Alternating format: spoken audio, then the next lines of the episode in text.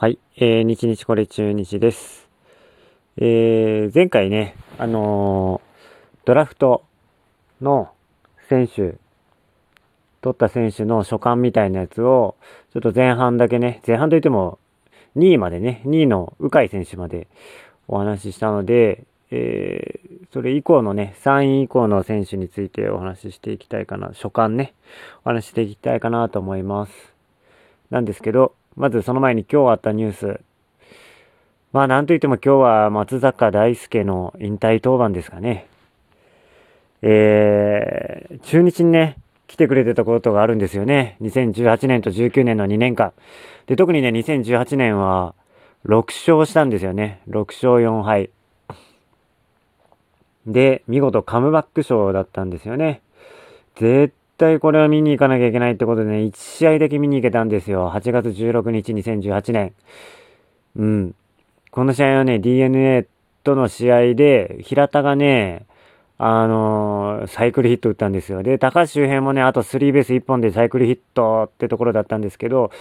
まあ、打てなかったんですけどね、このね、時すごかったな。でも、松坂大輔、あのー、5回か6回で降りたんですけど、6回かな ?6 回投げ切って降りたんですけど、その後リリーフ投手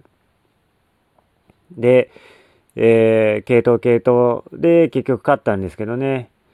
あの、まあ、横浜 DNA も、あのー、系統、系統で、まあ、この試合だけで、両軍何人ピッチャー出たかなって感じだったんで、10人はいかないまでもね、結構それぐらいピッチャー出てきたんですけど、あの、松坂が一番球遅かったですね。うん、見てて。三塁側から見てたんですけど、ただね、あの、すごいですよ。やっぱり抑えれるんですから。あの、一番ね、あの、体重そうに投げてたんですけど、でもね、やっぱ投球術なんでしょうね。あの、素晴らしいなと思いました。いやー、だけどやっぱり、あの、体分厚いですし、ぱ風格ありますよ。松坂。初めて見ましたけど、投げてるところ。うん、これがね、全盛期はもっと球速くて、ぐんぐん伸びてて勢いある力感のフォームで投げてたんでしょうねっていうのをね、考えると、うん、まあ、ただ、とはいえね、あの、術で抑えるみたいな感じのスタイルでしたけど、あの、素晴らしいものがありましたよ、やっぱり。風格があってね、もっとね、投げてほしかったなって思ったんですけど、ねやっぱり、肩、肘にね、相当、もう、積もり積もった負担が来てたんでしょうね。今日の引退登板でも、結局、打者1人5球で、フォアボールを出して終わったんですね、最後。で、最速が118キロですって。うん、もう一球一球ね、あの、YouTube で見たんですけど、一球一球なんかちょっとしかめ面してるような感じで、本当に肩痛いんだろうなっていう風に見えましたから、やっぱり2018年のね、1年間っていうのは本当に奇跡の1年間だったんだなっていう、そのね、前のね、あのソフトバンクでの4年間で1回も投げれてないですからね、1軍で。うん。いやー、本当に来てくれてよかったな。中日ですよ、中日。うん、中日、セリーグね、唯一のセリーグ球団ですよ。松坂の野球人生の中で。中日に来てくれた。まあそこはね、森重和監督がね、引っ張ってきてくれたんでしょうけど、まあ、奇跡的ですよね、本当に。うん、まあ、松坂大輔が、引退後ね、どういう活動をするかわからないですけど、まあ多分ね、あのまあ新庄みたいにどっかの違う国行って一切姿見せないみたいな感じはないと思うんでね、あの解説をやるのか、まあすぐにコーチっていうわけはあるかどうかわかんないですけど、うん、ゆくゆくはね、ジャパンの監督とかあり得るでしょうから、まあ、こうやってね、術で抑えれたってことは、やっぱり、その、バッターのね、攻め方とか、そういった抑えどころっていうのは分かってるんでしょうから、監督とかね、そうやって戦術面でのね、あのー、才能はやっぱあると思うんですよ。ね、だからぜひ監督とかね、やってほしいなと思うんですけど、まあ、どっかのタイミングでね、本当に1年でもいいんで、ぱ中日にね、来てほしいですね。まあ、名古屋で解説もしてほしいですし。うん。いやー、本当に今日が、ね、そういうやっぱり松坂偉大なるね、怪物、怪物ってね、本当面白いですね。あの、怪しいものって書くんですもんね。うん、怪物の、まあ今日は一区切りということで、まあ今日はそういう日ですよというところですね。はい。で、あと中日の関連ニュースで言うと来年の組閣で、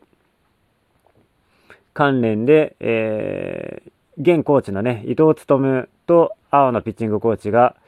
えー、G を申し出ましたというニュースが出てましたね。ただこの二人ね、やっぱり、まあ、攻撃面は微妙ですけど、ただ、あの、伊藤勉に関しては、キャッチャーをやっぱ育ててくれてますよね。木下が一本立ち、まあ、まだ僕にとってみると、やっぱりちょっとまだ中途半端かなって思うんですけど、うん。あのー、まあ、攻撃的なキャッチャーということで、だいぶ一本立ちしつつありますよね。というのと、あとやっぱ、伊藤勤就任1年目ね、加藤をね、92試合だか使って、まあ、結局、今、ロッテでね、ものになってますから、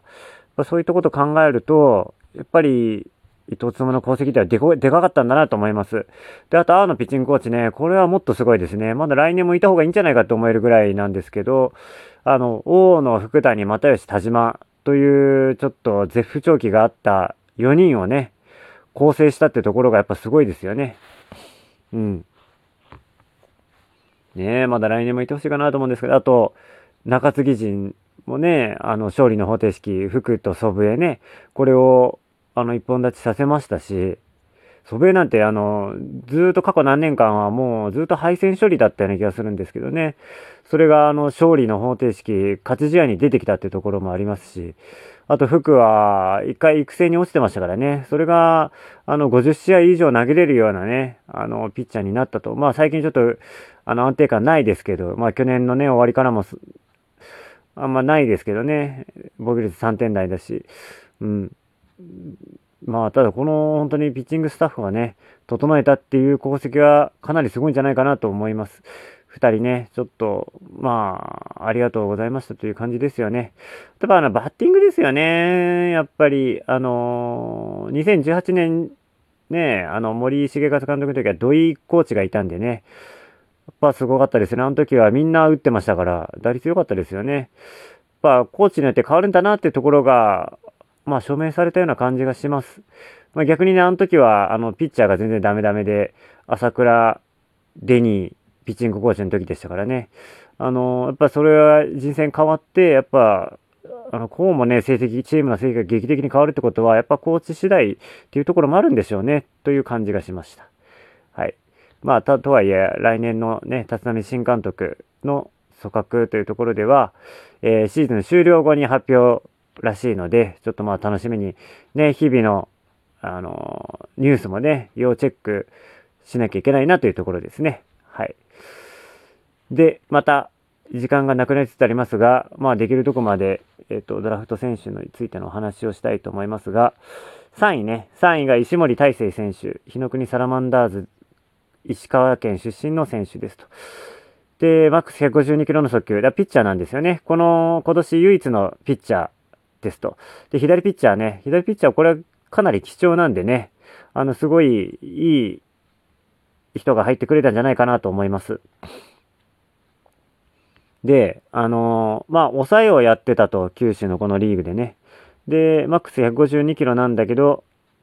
155キロを目指すとかっていう話もありましたと。160キロだったかな。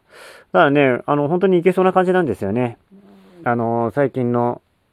選手って言ったら本当にそれ実現してるような感じがするんでね。うん。まあ、ちょっと唯一というか、あの、心配なのはちょっと178センチというね、野球選手にしては若干ちっちゃいかなというところで、78キロだね。じゃ若干だから細身なんですよね。細身でちっちゃいっていうところで、やや、ややちっちゃいっていうところでね、あの、スタミナとかが大丈夫かなっていう感じなんですけど、スタミナというか、怪我ね、怪我とかが大丈夫かなっていう感じではあるんですが、うん、まあ、それくらいですかね、心配なの。あの左の中継ぎっていうとさっき言った福であったり、あと、橋本ね、えー、13番の橋本。あと、去年の1位の、あ、育成1位の近藤蓮ね。うん。で、あと高校生64番、元、えー、大熊の背番号ね。あの、福島投手。今年全然出てこなかったですもんね。うん。なので、あとは育成に下がってしまっている柿越健信投手ね。まあ、あんまりだからいないんですよね、左の。やっぱり、左の中継ぎ投手っていうと、あのー、力投派というか、そういった系譜がありますよね、中日には。岩瀬、サムソン、高橋明文、えー、ジョエリー・ロドリゲスみたいなね。あのー、各時代各時代でやっぱりいたんですよね、強い時代には。うん。なんでね、その一角をぜひともになってほしいなと思います。で、動画見た感じですが、これね、あの、全然癖がないんですよね。うん。全然癖がないフォームで、なのでこれはどうなんだろうな。あの、素直すぎるかなって感じがしたんですけど、だから、あの、見やすくてね、投球フォームから